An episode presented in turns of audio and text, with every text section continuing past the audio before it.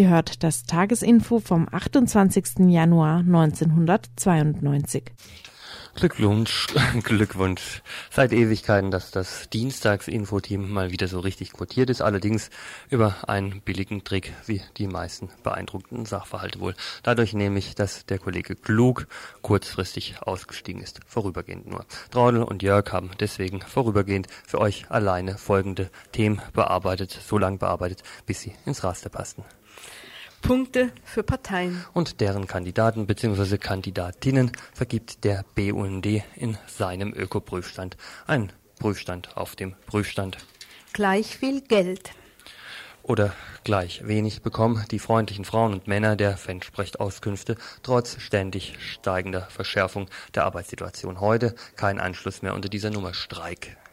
Spenden streichen. Will die Taz in Sachen El Salvador. Die Solidaritätsgruppen kommen aber zu einer etwas anderen Auffassung als die täglich radikale Tageszeitung. Bleibendes Blei. Trotz flächendeckender Erfassung historischer Altlasten. Eine kleine Kritik an einem großen Projekt, das heute im Umweltausschuss der Stadt Freiburg behandelt wurde. Fragiles Fessenheim. In unserem Nachbarreaktor sind die Haarrisse längst aus dem Kinderschuhen herausgewachsen und inzwischen hat auch der Deckel Lecke. Zeit für alle, langsam selbst an die Decke zu gehen. Breite Bundesstraße. Oder besser astreine Autobahn, die geplante B31 Ost wie West von Freiburg heute, gründete sich ein Aktionsbündnis von Breisach bis Donauesching, ein Studiegespräch zu deren Zukunftsplanung. Musik und Machthaber. Des Nationalsozialismus sind Thema der Veranstaltungsreihe des Arbeitskreises Alternative Kultur zur verfolgten Musik im Nationalsozialismus. Bericht über einen Vortrag von Albrecht Dümmling letzten Freitag. Urteilssprechung im Unrechtsstaat? Des Nationalsozialismus sind Themen einer Veranstaltungsreihe des U-AStA. Ein Vortrag von Ingo Müller gestern Abend, über den wir auch berichten werden. Französische Feministin. Und Autorin ist Benoit Gros, bekannt durch ihren Roman Salz auf unsere Haut. Eine Veranstaltungsempfehlung oder ein Veranstaltungshinweis zu ihrer Lesung heute Abend und viele andere Veranstaltungshinweise. Außerdem natürlich hier jetzt gleich der Hinweis, die Telefonnummer im Studio, wie immer 31028, Freiburger Vorwahl 31028.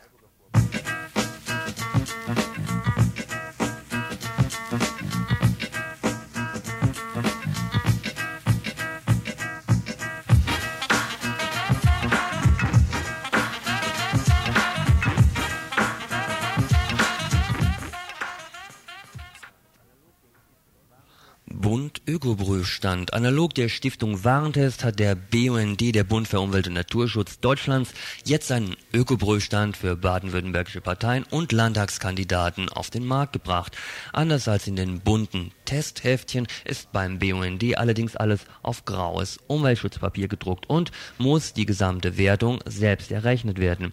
Im Herstellervergleich etwa werden Punkte für Maßnahmen gegen das Waldsterben, Energie, Verkehrs, Agrarpolitik, Natur Naturschutz, Abfallvermeidung und anderes mehr gegeben. Ein Ja für solche Vorhaben ist laut BUND immer ein Ja für unsere Umwelt, für unsere Ökologie.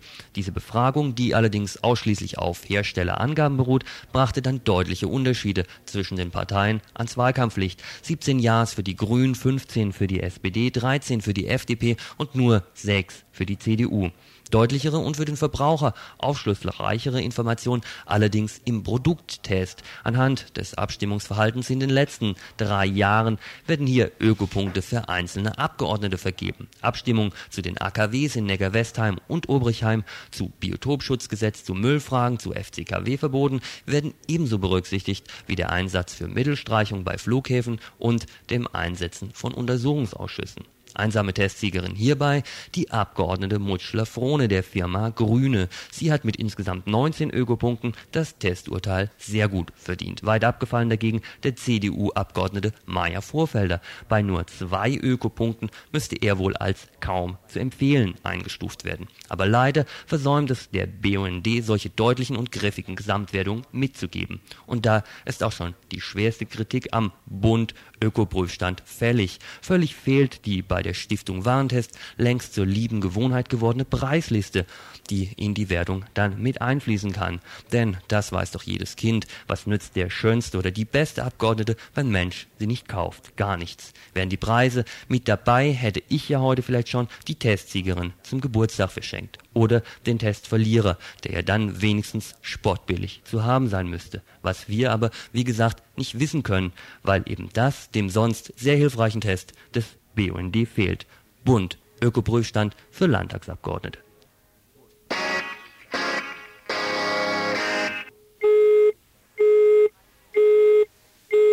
Auskunft Freiburg.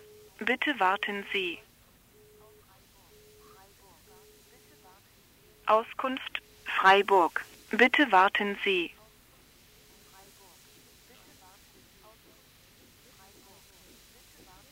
Auskunft Freiburg. Bitte warten Sie.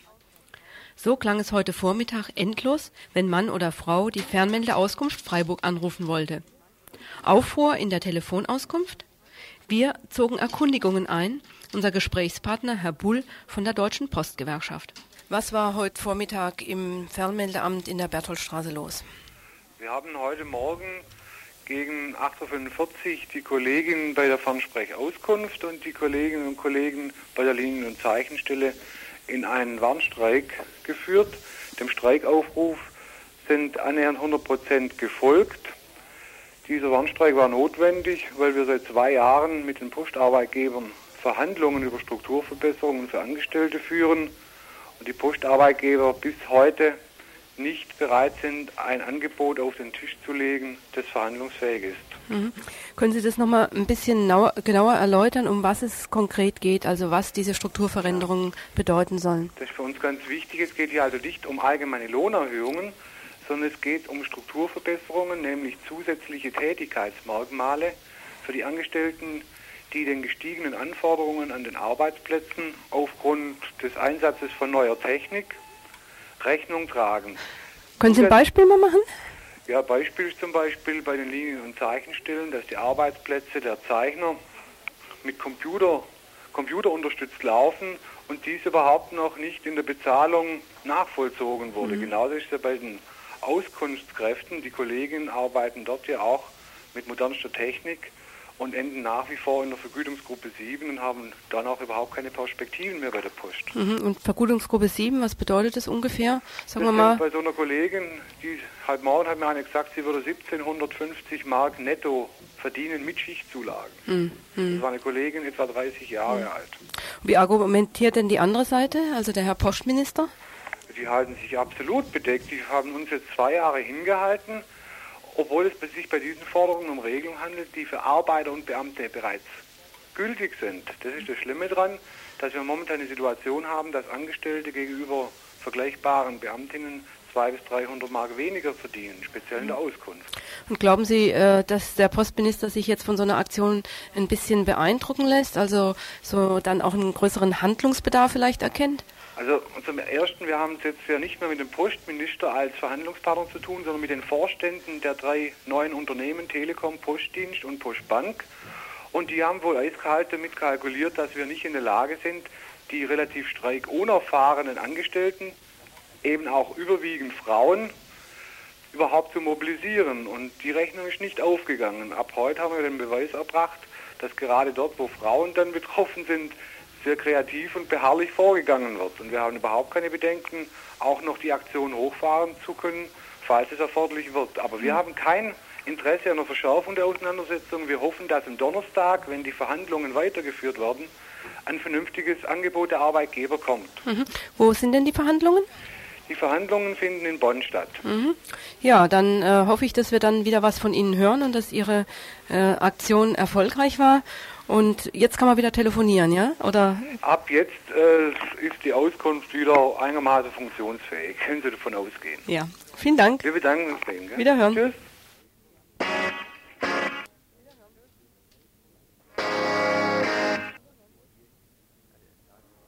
Letzten Dienstag hatten wir hier im RDL Tagesinfo ein Interview mit Klaus Wolschner von der Bremer Taz. Als Vorstandsmitglied ist er mitverantwortlich für den Beschluss des Vereins der Freunde der Tageszeitung, die Spendensammlung Waffen für El Salvador nach über zehn Jahren einzustellen. Heute sprachen wir mit Inga Kreuzer, Mitarbeiterin der Kölner Informationsstelle El Salvador e.V. Diese Koordinationsstelle, eine der Koordinationsstellen der bundesdeutschen El Salvador-Gruppen, schaltete letzten Donnerstag in der Taz einen Aufruf für eine neue Spendenkampagne, neue Waffen für El Salvador. Sie sehen das Verhandlungsergebnis zwischen Guerilla und reaktionärem Regime nämlich durchaus noch längst nicht als verwirklicht an, und die ökonomischen Kräfteverhältnisse werden jetzt schon sehr einseitig gestaltet. So hat die US-amerikanische Organisation AID etwa dem salvadorenischen Unternehmerverband bereits Unterstützung in Millionenhöhe zugesagt, und auch die BRD plant für Februar schon bilaterale Gespräche mit den alten Machthabern über moderne Investitionsstrukturen in El Salvador für die El Salvador-Gruppen ist deswegen klar, dass gerade jetzt eine Unterstützung für den Kampf des salvadorenischen Volkes gegen das alte Regime notwendiger denn je, weil entscheidender denn je ist. Inga Kreuzer zum Verwendungszweck der Spenden neue Waffen für El Salvador. Es ist so, dass wir äh, keine Bedingungen äh, stellen, sondern der FMLN das Geld zur freien äh, Verfügung übergeben werden. Aber es ist ganz klar, dass äh, eine Kampagne in Zukunft bestimmte ähm, Teilziele ähm, beinhalten wird zum Beispiel die Wahlen 1994, was eine ziemliche Anstrengung ist, innerhalb von zwei Jahren sich als politische Partei mit entsprechenden Strukturen zu organisieren und ja einen Informationsapparat aufzubauen. Wir werden die Medien damit der FMLN unterstützen. Mit Sicherheit gehen auch Gelder an die Volksorganisationen weiter. Ja, in der Art stellen wir uns das vor. Weniger vorstellen konnte sich Inga Kreuz allerdings, was in den Köpfen der Tatzler und Tatzlerinnen vorgegangen sein mag. Seit Gerüchte über die geplante Einstellung des bisherigen Spendenkontos kursieren, versucht das Kölner Infobüro mehrfach ins Gespräch mit der Taz zu kommen. Vergeblich. Am 13. Januar noch faxten sie eine Erklärung zur Fortführung der Aktion an die Alt-Tatzler, Ströbele und Schmidt hatten aber auch damit kein Glück. Ohne Berücksichtigung ihrer Kritik begrub der Taz-Vorstand das Projekt wenige Tage später und sah sich auch die Taz nicht mal in der Lage, die Kritik der Salvador-Gruppen im Blättchen mit abzudrucken. Und auch Klaus Wolschner erwähnte nichts von eben diesen massiven Vorwürfen gegenüber der Taz im Interview mit Radio Dreieckland letzte Woche. Fast schon übertrieben moderat. Heute Inga Kreuzer zur Nacht- und Nebelaktion der Taz. Ähm, mit Sicherheit finden wir äh, so, wie Sie das gemacht haben, deshalb falsch, weil es vermittelt, jetzt ist der Krieg zu Ende. Ähm, das, was sowieso eine Linie in der Zeitung ist, äh, in El Salvador äh, ähm, ist jetzt praktisch die Demokratie bis auf äh, geringe Probleme eingeführt. Tatsache ist, dass man ja jetzt überhaupt erstmal einen Boden hat, äh, von wo aus alles erst anfängt. Also politisch ist mit Sicherheit so, dass äh, die Einstellung ohne Hinweis auf die notwendige weitere Unterstützung äh, gegen El Salvador wirkt. Materiell äh, mit Sicherheit auch, weil natürlich erstmal die alten Spender ähm, kein Geld mehr geben. Am 6. Februar wird es in Frankfurt im Dritte Welthaus ein Koordinationstreffen bundesdeutscher El Salvador Solidaritätsgruppen geben, bei dem vor allem auf dem Programm steht, wie denn diese notwendige Unterstützung des Kampfes in dem mittelamerikanischen Staat weitergeführt werden kann. Klar ist, Spenden sind weiter weiterhin notwendig. Spenden neue Waffen für El Salvador auf das Konto der Informationsstelle El Salvador e.V., Bank für Gemeinwirtschaft Heidelberg. Die Kontonummer ist 108 878 7700 108 878 7700 Bank für Gemeinwirtschaft Heidelberg Informationsstelle El Salvador. Wir werden die Kontonummer am Ende der Sendung nochmal wiederholen.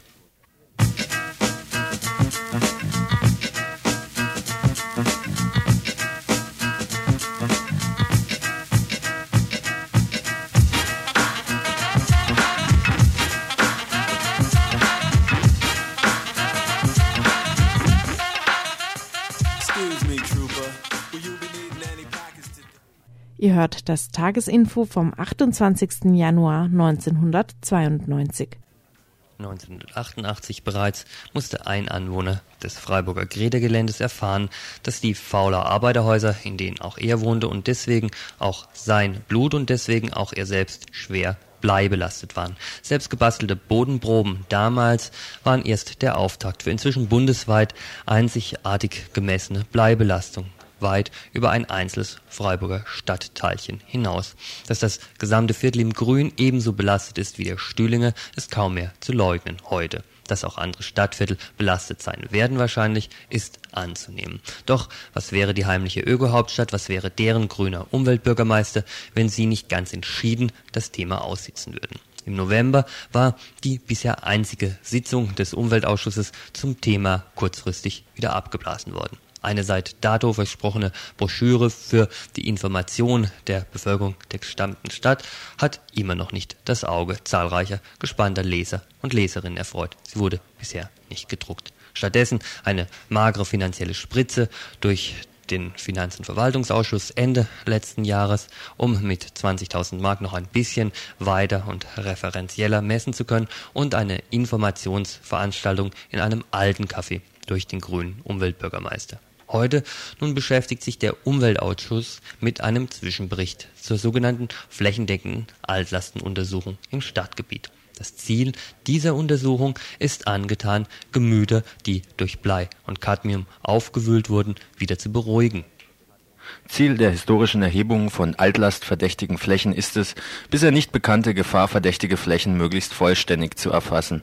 Dabei gilt es, das Gefährdungspotenzial für Mensch und Umwelt grob abzuschätzen und den sich daraus ergebenden Handlungsbedarf für jeden Einzelfall zu ermitteln und diese Ermittlung erfolgt gar nicht mal langsam. Mitte 1990 wurde Freiburg in das baden-württembergische Weideprogramm mit aufgenommen. Gegen Ende des Jahres sollen die Ergebnisse endgültig vorliegen und Freiburg dann die erste größere Gemeinde sein, die vollständig ihre Altlasten, zumindest bürotechnisch, im Griff hat. Ganz vollständig allerdings nicht, denn die hier publicity wirksamen untersuchten Altlasten unterliegen einer sehr strengen Definition. Altlastverdächtige Flächen im Sinne des Landesabfallbeseitigungsgesetzes LABFG vom 8.01.1990 sind Ablagerungen und Altstandorte, soweit die Besorgnis besteht, dass durch sie das Wohl der Allgemeinheit beeinträchtigt ist oder künftig beeinträchtigt wird. Altablagerungen sind Flächen, auf denen Anlagen zum Ablagern von Abfällen betrieben wurden, die vor Inkrafttreten des Gesetzes stillgelegt worden sind, Abfälle behandelt, gelagert oder abgelagert worden sind Altstandorte sind Flächen stillgelegter Anlagen, in denen mit gefährlichen, insbesondere wassergefährdenden Stoffen umgegangen worden ist. Also nochmal zum Mitschneiden. Hier geht es nur um Flächen, auf denen Anlagen zum Ablagern von Abfällen betrieben wurden, die vor Inkrafttreten des Gesetzes stillgelegt worden sind, oder Flächen, auf denen Abfälle behandelt, gelagert oder abgelagert worden sind, oder Flächen stillgelegter Anlagen, in denen mit gefährlichen, insbesondere wassergefährdenden Stoffen umgegangen worden ist. Das heißt, eine Gießereihalle etwa würde als ehemalige Produktions- oder auch Lagerstätte mit aufgenommen werden. Die anliegenden Arbeiterhäuser, deren Bewohner seit 1988 um ihre Belastung wissen, kommt in dem neuen Kataster auch nicht vor. Damit wird doppelt fraglich, was als hehres Endergebnis dieser Katalogisierung offiziell propagiert wird. Stadtentwicklungsrelevante Ziele Bauleitplanerische Fehlausweisungen können unter Altlastenaspekten nahezu ausgeschlossen werden. Einzelbauanträge können mit den Ergebnissen des Projektes bzw. mit dem zu erstellenden Altlastenkataster verglichen und erforderliche Maßnahmen zur Altlastenbehandlung rechtzeitig ergriffen werden für die Grundstücksgeschäfte kann das Ergebnis dieser Erhebung eine Frühwarnfunktion übernehmen. Der schwer bleiaufwirbelnde Abriss des Löwenbräu-Geländes etwa würde unter diese Verordnung ebenso wenig fallen wie der Abriss oder Umbau zahlloser Privathäuser und deren Bleitechnische Absicherung ist selbst durch die Stadt Freiburg für inzwischen unumgänglich erklärt worden, allerdings ohne konkrete Maßnahmen zu ergreifen. Und allerdings auch nur da, wo die Kosten den Einzeleigentümer aufgebrummt werden können und von der Stadt nicht mitgetragen werden müssen. Inwiefern hiermit überhaupt ein minimaler Gesundheitsschutz zu leisten ist, bleibt eher fraglich. In der Vorlage zum Umweltausschuss heute taucht diese Frage nur lapidar unter ordnungsrechtliche Ziele auf. Zum Schutz der Umweltmedien, Boden, Wasser, Luft und der menschlichen Gesundheit steht nach Abschluss des Projektes auch außerhalb des Planungsrechtes eine wesentliche Entscheidungsgrundlage zur Verfügung, um im Rahmen der entsprechenden Spezialgesetze tätig zu werden. Witzigerweise hat die Stadt in der Vergangenheit in einigen Einzelfällen aber immer gerade damit argumentiert, dass ihr die rechtlichen Grundlagen, sprich solche Spezialgesetze zur Intervention gar nicht zur Verfügung ständen. Die Stadt rechnet allein bei der momentanen Erhebung von Altlasten mit 500 Fällen, die dann in eine Prioritätenliste einzutragen sind und nach und nach abzuarbeiten wären. Wann sich dann Freiburg irgendwann an die gar nicht erfassten Privatprojekte machen wird, bleibt abzuwarten, sofern Mensch nicht vorher an einer Bleivergiftung verreckt. Dass daran die flächendeckende Erhebung historischer Altlasten was ändern wird, ist eher fraglich. Der Bewohner, der 1988 den Bleiskandal mit seinen gesundheitlichen Einbußen ins Rollen brachte, wohnt jedenfalls längst nicht mehr in der heimlichen Ögehauptstadt der Bundesrepublik Deutschland.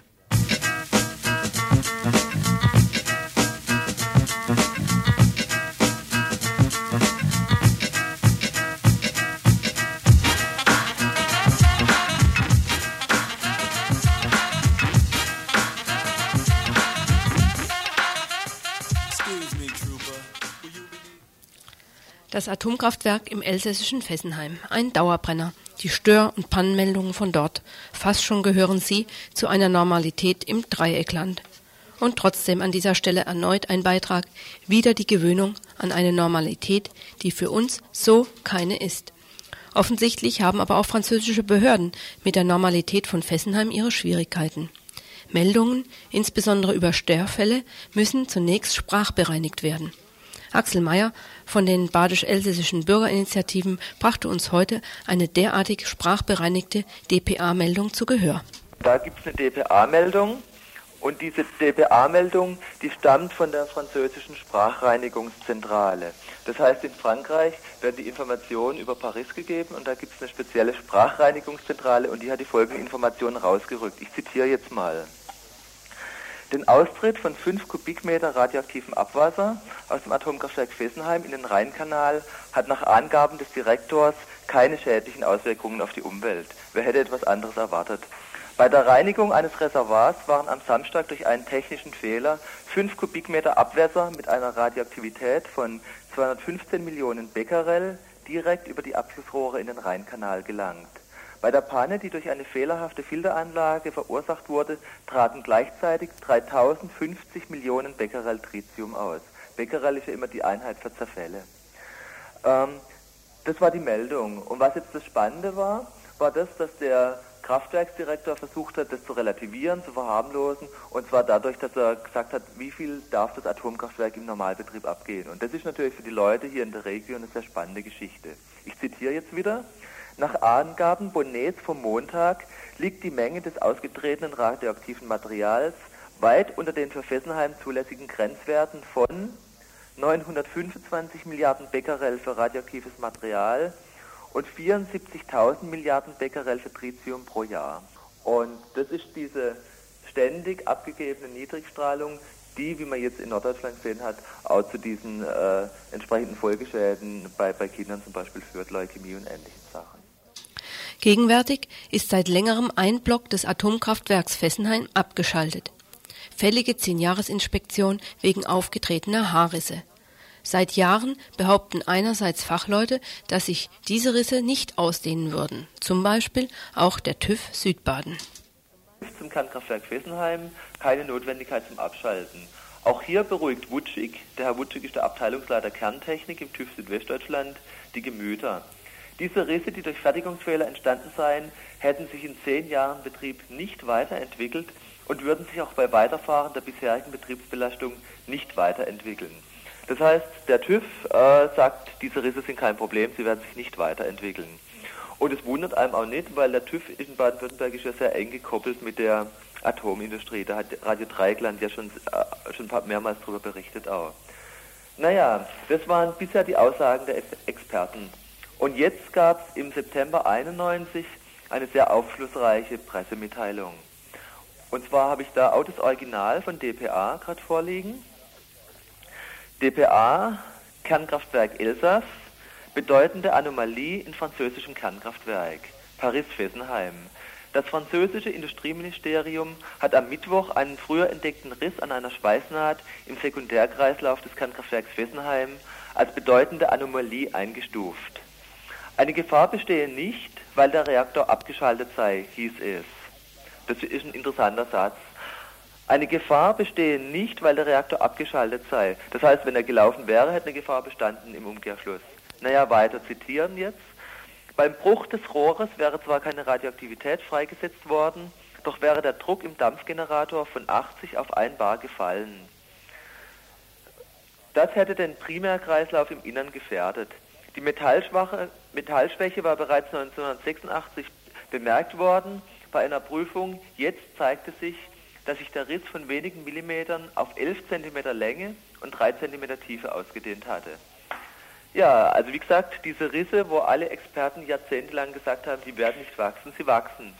Und ähm, das ist die Situation. Und dann ging es weiter. Das war jetzt dieser Riss im Sekundärkreislauf. Dann war diese Untersuchung abgeschlossen von Fessenheim. Das heißt, man hat es untersucht und hat ansonsten außer diesem Riss im Sekundärkreislauf nichts Aufsehenerregendes gefunden. Und wollte das Atomkraftwerk auch wieder in Betrieb nehmen bis man dann in einem baugleichen Atomkraftwerk in Boucher in Frankreich Risse am Reaktordeckel gefunden hat. Aufgrund von diesen Rissen, die man jetzt in Boucher gefunden hat, hat man nochmal sich Fessenheim zugewendet und hat dort nochmal untersucht, nachdem die offizielle Untersuchung schon abgeschlossen war. Und was gab's? Man hat auch im Reaktordeckel von Fessenheim Risse gefunden. Laut Berichten in den Medien sollte deshalb Atommeiler der Atommeiler in Fessenheim einen neuen, angeblich sichereren Reaktordeckel bekommen. Aber gefehlt. Und jetzt haben Anfragen beim Kernkraftwerk selber, also bei der Kraftwerksleitung, ergeben, dass sie überhaupt nicht dran denken, äh, einen neuen Deckel da drauf zu setzen, sondern dass, dass die das nochmal überprüfen eine Zeit lang und wenn diese Überprüfungen abgeschlossen sind, dann wird Fessenheim weitergefahren mit dem alten rissigen Reaktordeckel. Der aktuelle Stand der Information lässt auch den Schluss zu, dass die umfassende Wiederinbetriebnahme des Atomkraftwerks in Fessenheim unmittelbar bevorsteht. Laut einer parlamentarischen Anfrage zu den jetzigen Untersuchungen sollen diese Mitte Februar abgeschlossen sein. Grünes Licht fürs AKW, Sicherheitsbedenken verboten. Auf ein solches Verbot wollen sich die Gegnerinnen und Gegner des, wie sie sagen, Schrottreaktors nicht einlassen. Man munkelt von Aktivitäten aus ihren Kreisen. Nochmals Axel Mayer hierzu. Also das ist ein, ein Bündnis von neuen und alten Bürgerinitiativen, die im Moment immer noch am Thema Fessenheim und am Thema Industrialisierung hier arbeiten in der Region und die sagen, man müsste eigentlich am Samstag nach der Wiederinbetriebnahme von Fessenheim eine Kundgebung machen und zwar eine Kundgebung in Breisach einfach um mal wieder massiv zu demonstrieren.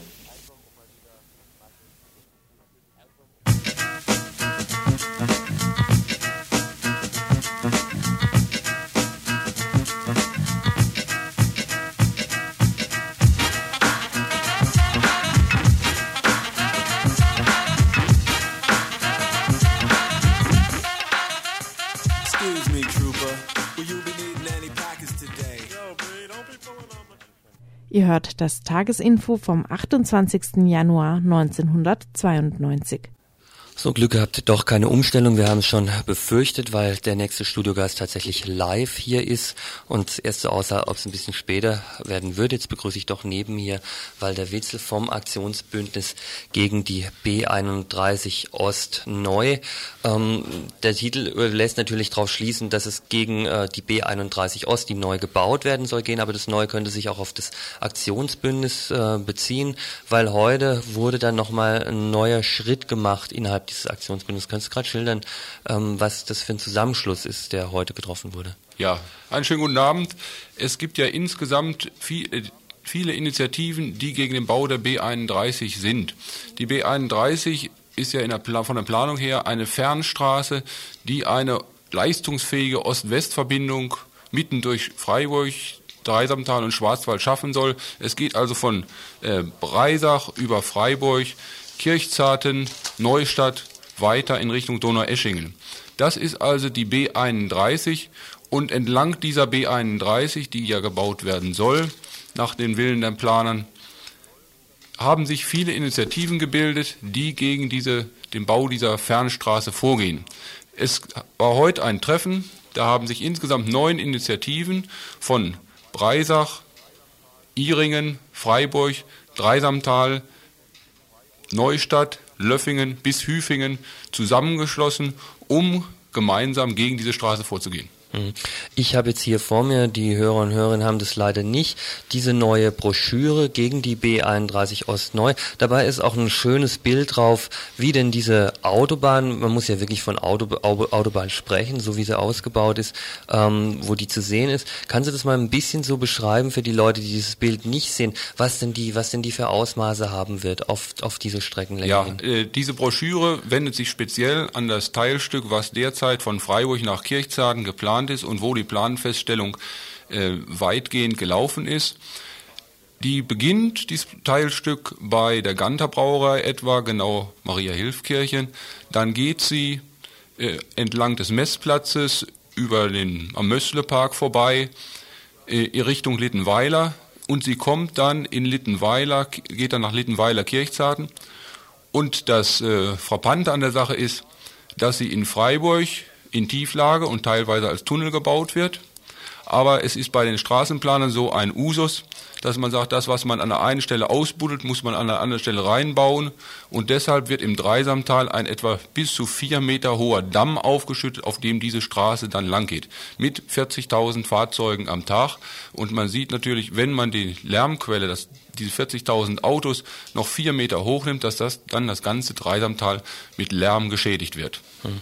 Nun ist als Baubeginn ja tatsächlich das diesige Jahr vorgesehen, 1992, war zumindest in der ursprünglichen Planung. Es wurden auch einige Verfahren angestrengt, aber die rechtliche Situation sieht im Moment nicht so gut aus, als ob dieses Ding unbedingt verhindert werden könnte. Ja, es ist richtig, die Straßenplaner wollen möglichst bald den ersten Baubeginn, äh, den Baubeginn sehen. Es ist daran gedacht, also im Dreisamtal mit Brückenbauwerken zu beginnen. Dort hat man schon gewissen Grundbesitz und wenn erstmal die ersten Brücken stehen, dann sieht es natürlich für die Gegner schlecht aus, dann helfen wahrscheinlich gute Argumente auch nicht mehr viel weiter. Deshalb ist das ein wichtiges Datum für uns. Es ist allerdings so, ich bin jetzt kein Jurist, aber unsere Juristen sagen, der Rechtsweg ist noch nicht erschöpft. Wir haben insbesondere eine Möglichkeit, oder eine europäische Richtlinie gefunden, nach der ist für ein solches großes Projekt eine umfassende Umweltverträglichkeitsprüfung erforderlich und diese ist noch nicht geschehen. Die Befürworter dieser Straße sagen, das ist nicht notwendig, denn rückwirkend wirkt diese Richtlinie nicht, aber unserer Meinung nach ist dieses Projekt noch nicht abgeschlossen. Es sind noch einige Kläger, Klagen anhängig und von daher meinen wir, das muss nachgeholt werden. Es gibt auch noch eine Gemeinde, die sich bisher dem Planfeststellungsverfahren entzogen hat. Was hat denn das für Auswirkungen? Ähm, es ist so, dass es entlang dieser Trasse, und ich glaube, das ist auch eine Folge des guten der guten Öffentlichkeitsarbeit, der verschiedenen Aktionsbündnisse und der verschiedenen Aktionen in den Gemeinden der Widerstand breiter wird. Es gibt eine Gemeinde Stegen im Dreisamtal, die hat ein Votum gegen den Bau dieser Straße gefasst. Zwar nur im Zusammenhang mit einer Stellungnahme zum Regionalplan, aber der Gemeinderat hat beschlossen, er will diese Straße nicht. Auch in Kirchzarten gibt es ein sehr gutes Aktionsbündnis, das sich gegen diese Straße wendet, in dieser ausgebauten, großen Form. Und da ist es jetzt mittlerweile so, dass auch der Bürgermeister sagt, diese Straße wollen wir nicht. Zwar mit der Begründung, das ist ein CDU-Bürgermeister, er sagt, damals, als wir dem zugestimmt haben, ist uns versprochen worden, die Straße abzuspecken, eine kleine Variante zu machen. Nur es ist mittlerweile klar, diese Wünsche nach einer Abspeckung dieser Trasse, die werden vom Bundesverkehrsministerium nicht gebilligt. Das Bundesverkehrsministerium sagt, die Zuschüsse gibt es halt nur, wenn die Straße im geplanten Ausmaß realisiert wird. Und deshalb wird auch der Herr von Oppen, Bürgermeister von Kirchzarten, zumindest wenn Zeitungsberichte stimmen, gegen diese Straße agieren. Und das ist natürlich ein großer Erfolg für das Aktionsbündnis. Nun ist das Ganze sicher in erster Linie nicht eine juristische Frage, sondern eine politische Frage. Da hast du auch schon angesprochen, die Befürworter des Projektes, hier gerade in Freiburg besonders prominent, haben auch eine relativ gute Öffentlichkeitsarbeit, diese Notgemeinschaft Schwarzwaldstraße. Was antwortet ihr denn solchen Leuten derzeit auf ihre Bedenken? Es müsste doch einfach was getan werden, damit sie von ihrem Verkehrs, äh, von ihrer Verkehrsbelastung ein bisschen enthoben werden. Da ist, muss man viel sagen. Zum ersten muss man sagen, die Belastung der Schwarzwaldstraßenanwohner und der Bewohner in Ebnet ist sicherlich sehr groß und da sollte was getan werden. Es gibt allerdings auch andere Straßen in Freiburg, wo Belastungen ähnlich stark sind und die nicht für solche Milliardenprojekte vorgeschlagen werden zu sanieren. Als zweites muss man sagen, es gibt im Gemeinderat äh, Vorschläge, kleine kleine Lösungsvorschläge, um die Belastung etwas zu reduzieren. Da ist das äh, Vorschlag, eine Pförtnerampel zu installieren, Tempo-30-Zone oder ein Nachtfahrverbot für LKWs. Diese Vorschläge sind noch nicht realisiert worden, obwohl sie jetzt kurzfristig eine gewisse Entlastung bringen könnten. Das hat unserer Meinung nach den Hintergrund, dass man versucht, Ebnet als Druckmittel zu nehmen, um diese Straße durchzusetzen. Wenn man jetzt weitergehende Entlastung will, brauchen wir einen Ausbau der Höllentalstrecke. Wir brauchen Ausbau des öffentlichen Nahverkehrs, um Verkehr zu verlagern. Eventuell, da gibt es also auch gewisse äh, Mitglieder im Aktionsbündnis, die wollen auch kleine Umfahrungen haben. Ich persönlich bin äh, da sehr skeptisch. Wir meinen, wenn man zusätzlich Straßen baut, zieht man auch zusätzlichen Verkehr an. Die Verlagerung von Personenverkehr von Auto auf die Schiene ist ein sehr wichtiger Schritt. Verkehrszählungen haben ergeben, dass in Ebnet etwa 40 Prozent der Autos, der PKWs, Ziel- und Quellverkehr aus dem Dreisamtal ist, die von, aus dem Dreisamtal kommen und nach Freiburg reinfahren. Und wenn man die Höllentalstrecke mit etwas Aufwand modernisieren könnte, wenn man moderne Straßenbahnwagen da draufsetzt, die in Karlsruhe bereitständen, dann könnte man dort einen kurzen Takt einrichten, zehn Minuten oder eine Viertelstunde, und dann könnte man sicherlich mit zusätzlichen Haltestellen und Ähnlichem eine gute Verbindung nach Freiburg schaffen und ich bin sicher, viele würden das nutzen. Mhm. Und eins muss man natürlich den Ebnern sagen und den Leuten von der Schwarzwaldstraße. Wenn die B31 Ost gebaut würde, erstens werden etwa zehn Jahre Bauzeit, das heißt, in dieser Zeit kann man wenig Entlastung erwarten, vielmehr ist Lkw-Verkehr für die Baustelle, kommt dazu. Und als zweites, wenn, selbst wenn sie fertig ist, in über zehn Jahren, auch dann haben wir da keine Wohn- und Spielstraßen. Auch dann kommt noch eine gewisse Menge Verkehr dadurch. Und die Entlastung, die man sich da erwartet, da täuschen sich manche wahrscheinlich. Von der Lärmbelastung wird es nicht sehr viel geringer sein als jetzt. Wie du schon richtig sagtest, es wird sehr viel zum Thema noch gesagt werden müssen, auch sicher hier in Radio Dreigland, auch auf der Straße. Deswegen sind viele Aktionen geplant, seien dem an der Stelle auch gleich angekündigt. Jetzt am Samstag die nächste in der Freiburger Innenstadt ist eine Aktion von 14 bis 16 Uhr. Und was ich mitbekommen habe, findet auch teilweise zumindest an anderen Teilstücke dieser geplanten Autobahn auch Aktionen statt, um diese, ähm, diese ganzen Demonstrationen und Veranstaltungen dagegen auch in Zukunft ein bisschen zu koordinieren. Ich denke, wir werden auch am Samstag dabei sein, am Montag dann nochmal drüber berichten und vielleicht auch mal was Ausführliches hier machen ähm, mit verschiedenen Vertretern, Vertreterinnen dieses großen Aktionsbündnisses. Ich danke dir erstmal soweit, dass du gekommen bist. Für die Leute die ähm, nicht hier in Freiburg, sondern in Breisach sitzen, sei jetzt schon angesagt. Auch in Breisach gibt's heute Abend zum Beispiel eine Veranstaltung B31 West, keine Autobahn, Wien-Paris durchs Dreiecksland, ein Expertengespräch ähm, mit verschiedenen Leuten im Hotel Post in Breisach 20 Uhr. Und wie gesagt, hier in Freiburg zum Beispiel am Samstag ab 14 Uhr bis 16 Uhr die große Kundgebung in der Innenstadt. Vielleicht darf ich abschließend noch etwas sagen. Das Aktionsbusiness hat jeden Samstag von etwa 10 bis 13 Uhr einen Informationsstand in der Innenstadt. Wer sich genauer informieren will, kann der gerne weitere Informationen holen. Und da gibt es sicher dann auch diese Broschüre, wo unter anderem diese Fotomontage drauf ist. Ich danke dir recht herzlich für dein Kommen.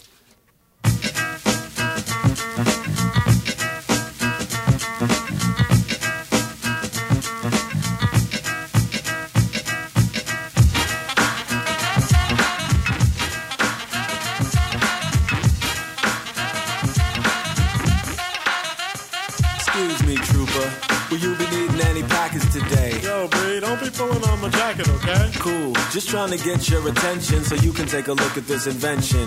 Now, people, I got some more in my jacket. Man, what are these, condoms? Verfolgte Musik im Nationalsozialismus. Unter diesem Thema läuft gegenwärtig eine Veranstaltungsreihe des Arbeitskreises Alternative Kultur in Freiburg. Sie widmet sich den Unterdrückungsmechanismen nationalsozialistischer Musikpolitik und ihrer scheinbar willkürlichen Vorgehensweise gegen alles, was als entartet gebrandmarkt wurde.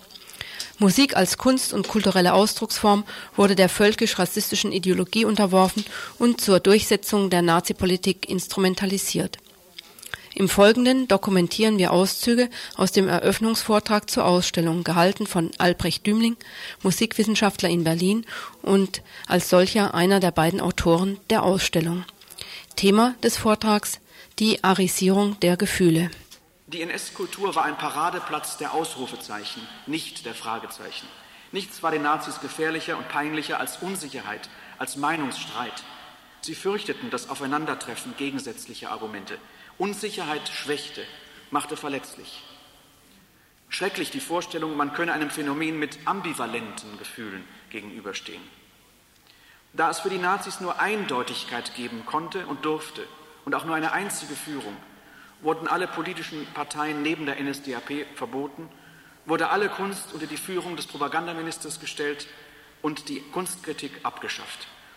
Dass kritische Kunst nicht länger akzeptabel war, verstand sich von selbst. Damit waren Voraussetzungen geschaffen für die Reinigung der Gefühle, für ihre, Neu für ihre Ordnung und Neuprägung. Die Hitlerbewegung betrachtete Gefühle zugleich als mächtig wie als gefährlich. Sie mussten, diese mussten deshalb besonders streng gesteuert werden. Gelenkt wurden mit ihnen die gefühlsmäßig aufgeputschten Massen.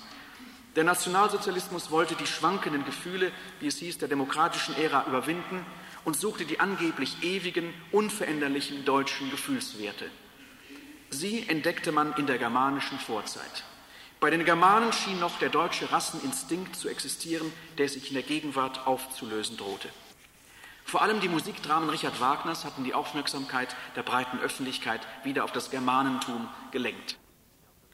Bereits im Jahr 1905 hatten konservative Kreise, Professoren und Honoratioren eine deutsch-nordische Richard Wagner Gesellschaft gegründet.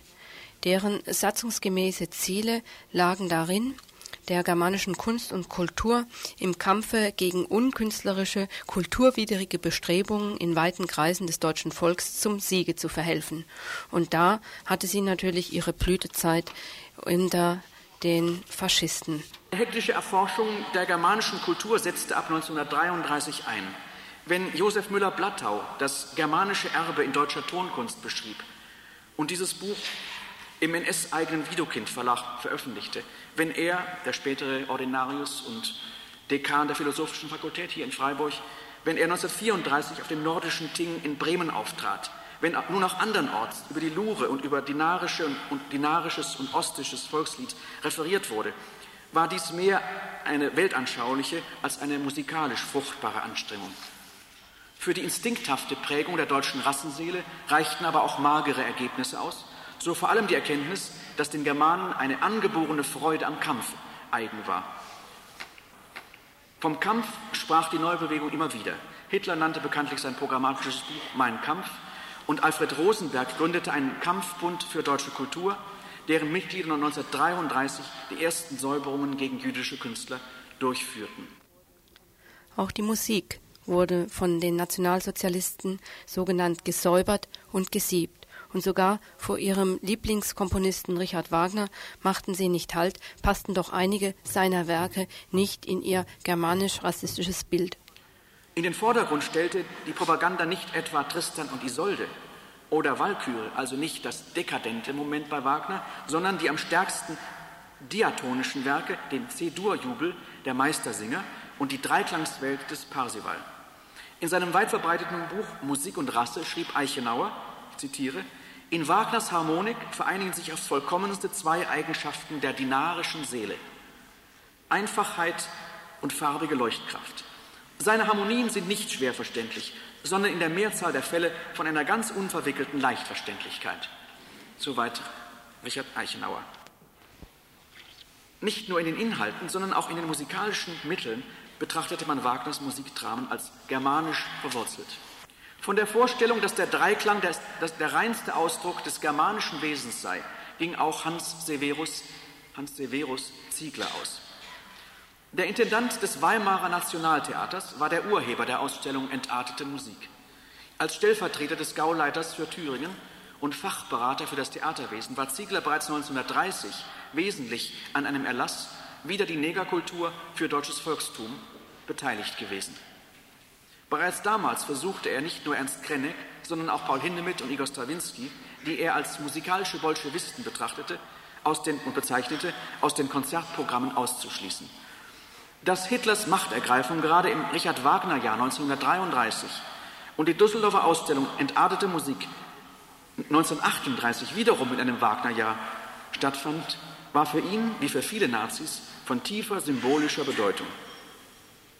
In einer Leipziger Gedenkrede zur Eröffnung des Richard Wagner Jahres hatte er im Februar 1938, also dieser Ziegler, unter Anspielung auf den Ring des Nibelungen verkündet. Ich zitiere: Der Weltgeist hat uns durch einen seiner besten Sendboten einmal in einem übermächtigen Gleichnis die ganze Tragik des Siegfriedmenschen als eine ewige Mahnung vorgehalten, aber auch gleichzeitig und nicht zuletzt durch den Schöpfer des Werkes und seinen Lebenskampf selbst bekundet, dass das heldische Prinzip, und das ist das arische, über alle Mächte der Finsternis endlich den Sieg davonträgt. Soweit Ziegler.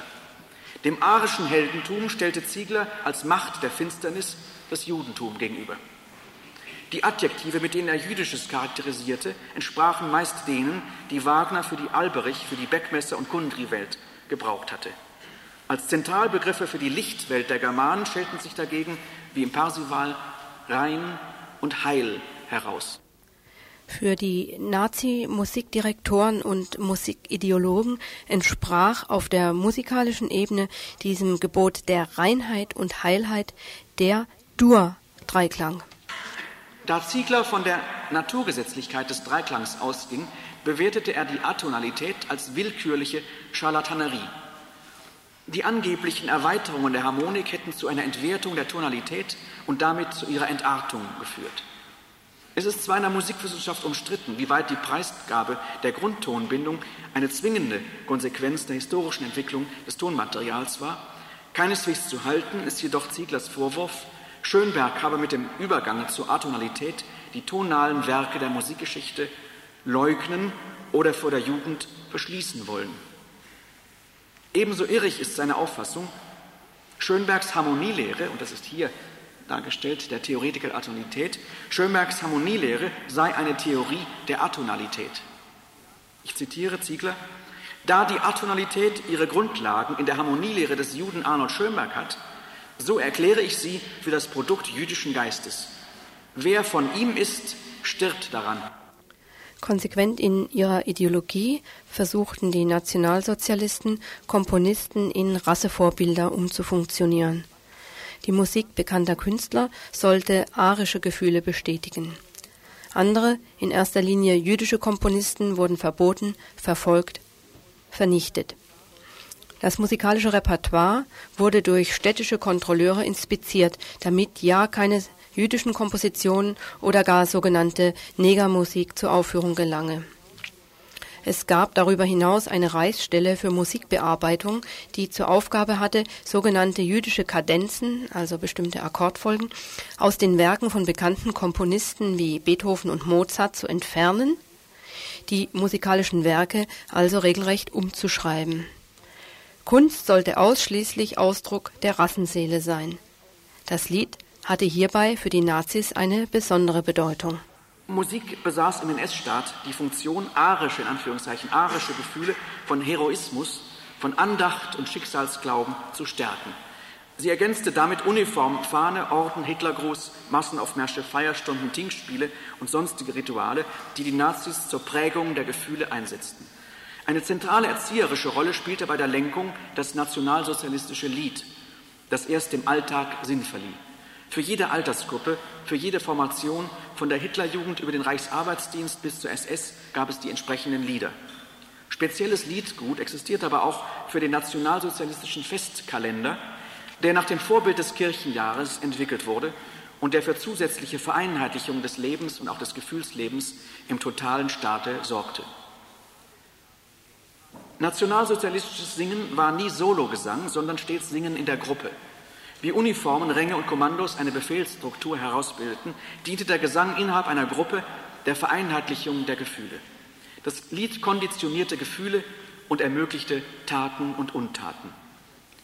Dies, dies galt selbstverständlich, wie Erziehungsminister Rust verkündete, auch für die Schule.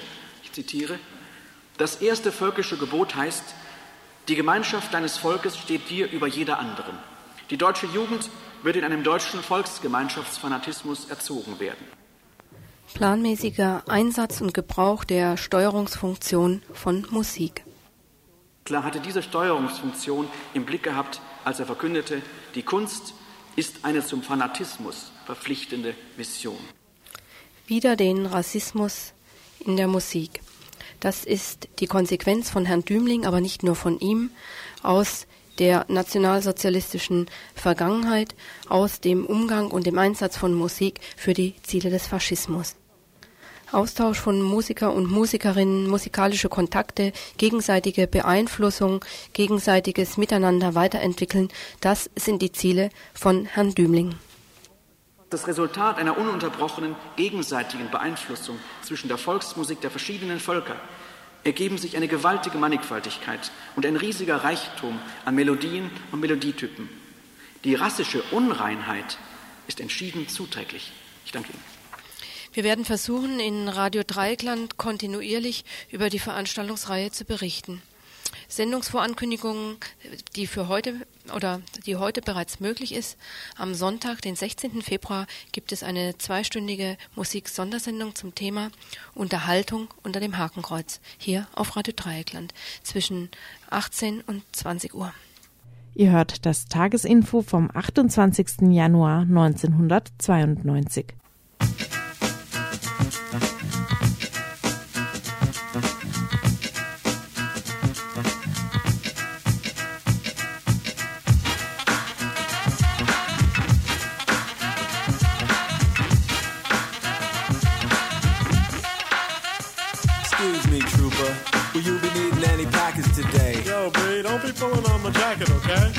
Just trying to get your attention so you can take a look at this invention. Now peep these. I got some more in my jacket. Man, what are these, condoms? Uh-uh, sex packets. It's like a pill. You can either chew it up or like an Alka-Seltzer. Dissolve it in a cup. And get this. See the girl on the cover? You black out, and she becomes your lover. You're tripping. No, I'm serious. These are authentic. Yeah, well, I don't take hallucinogenics. Wrong again, my man. This is way more real. But since you know everything, I'll make Yeah, someone else a deal. Packets. Got them packets.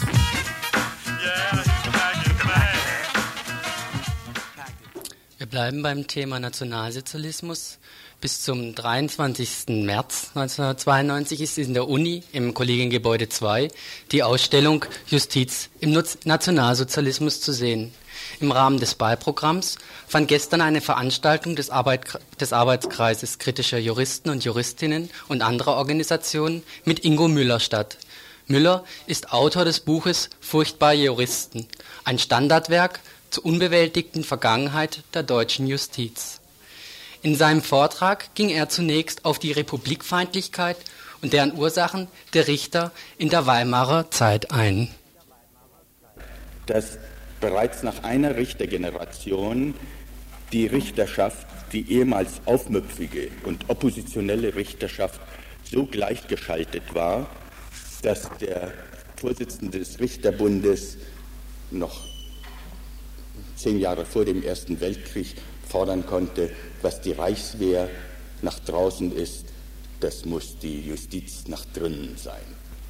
Also das war eine durchgängige Auffassung kurz nach der Jahrhundertwende in der Justiz, die inzwischen treu monarchistisch, stramm gleichgeschaltet war und selbstverständlich für sie war, dass ein Sozialdemokrat natürlich nicht in ihren Reihen bestehen konnte. Diese Justiz hat kräftig äh, äh, gegen die Republik gearbeitet, für den Staat, wie sie meinte, aber nicht für die jeweilige Staatsform, sondern für den abstrakten Staat.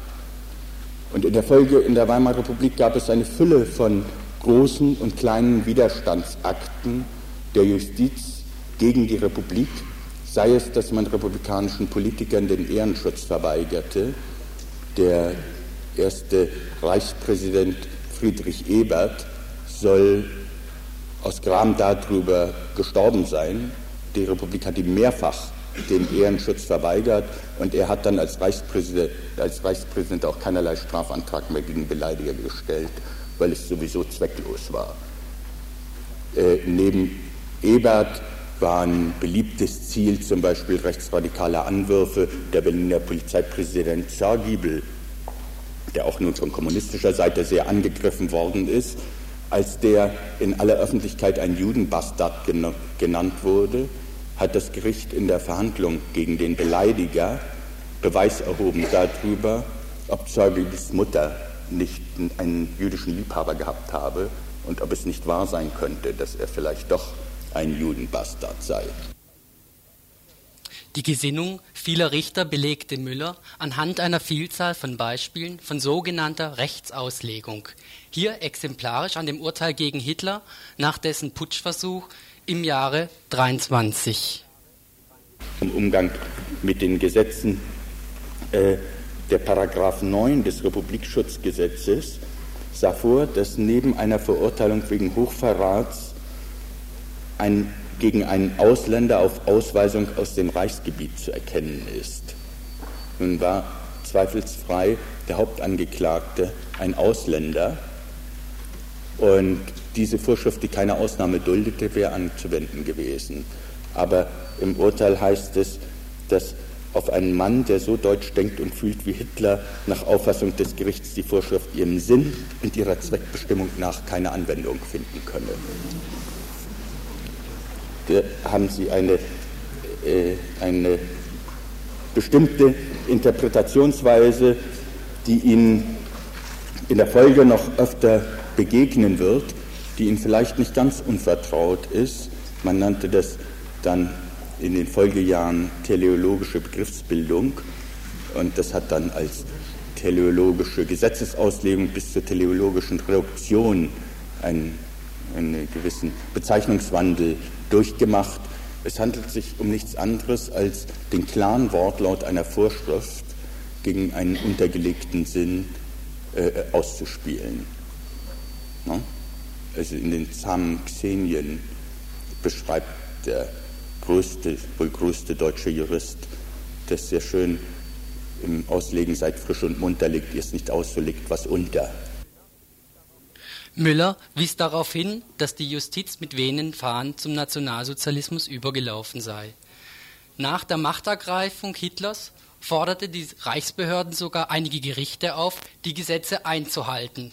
Oft wurde von denen im vorauseilenden Gehorsam die Gesetze zu schöpferisch ausgelegt. Dieser Begriff, also der schöpferischen Gesetzesauslegung, stammt von Karl Schmidt, dem führenden Staatsdenker während des Nationalsozialismus und führte zum Beispiel dazu, dass Gerichte die Mitkündigung allein wegen der Tatsache, dass jemand Jude bzw. Jüdin sei, als zulässig erachteten, obwohl derlei Bestimmungen zunächst gesetzlich überhaupt nicht festgeschrieben waren. Der von Müller zitierte Spruch, was die Reichswehr im Äußeren muss die Justiz im Inneren sein, bewahrheitete sich vor allen Dingen während des von den Nationalsozialismus angezettelten totalen Krieges. Dort kamen die Sondergerichte zum Einsatz und Kriegsgesetze wie die Volksschädlingsverordnung und die Kriegssonderstrafrechtsverordnung wurden in Kraft gesetzt. Wie unbarmherzig auch hier wieder ausgelegt und abgeurteilt wurde, zeigen folgende Beispiele, bei denen belanglose Kleinigkeiten zu schwersten Straftaten aufgewertet wurden und die Gerichte zudem durch juristische Purzelbäume das für eine Verurteilung notwendige Kriterium des Ausnützen des Kriegszustandes herbeiinterpretierten. Und es gibt eine erschreckende Fülle von Urteilen, von extrem harten Urteilen wegen ganz banaler Straftaten. Denn als kriegsbedingt wurde alles und jedes angesehen. Ein Bahnbeamter zum Beispiel hatte aus aufgeplatzten Paketen sich öfter diesen und jenen Gegenstand angeeignet. Mal ein Stück Seife, mal eine Dauerwurst. Und der wurde als Volksschädling zum Tode verurteilt, weil was war jetzt kriegsbedingt an seiner Tätigkeit? Da hat man gesagt, er hat sich die Tatsache, dass im Kriege auch das Packpapier schlechter wird und daher die Pakete eher reißen, äh, die hat er sich zunutze gemacht, um diese Straftaten zu begehen, also aus diesen aufgeplatzten Paketen was rauszunehmen und deshalb ist er ein Volksschädling, ne? weil er bewusst und gezielt das eingesetzt hat.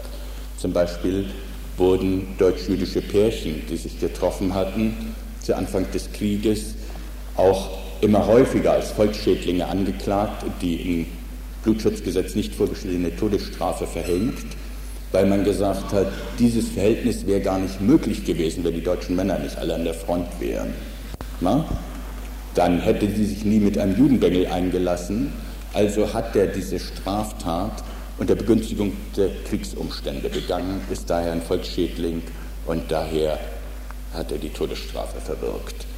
Oder man hat gesagt, ihr Liebesverhältnis, sie haben sich getroffen bei Dunkelheit im Park, das war nur möglich, weil die Beleuchtung jetzt so schlecht ist. Ja? Kriegsbedingt. Daher haben sie das zu einem Verbrechen benutzt. Also nur ein ganz kleines Beispiel, wie das Reichsgericht bei all diesen Verordnungen jedes Mal verschärfend interpretiert hat.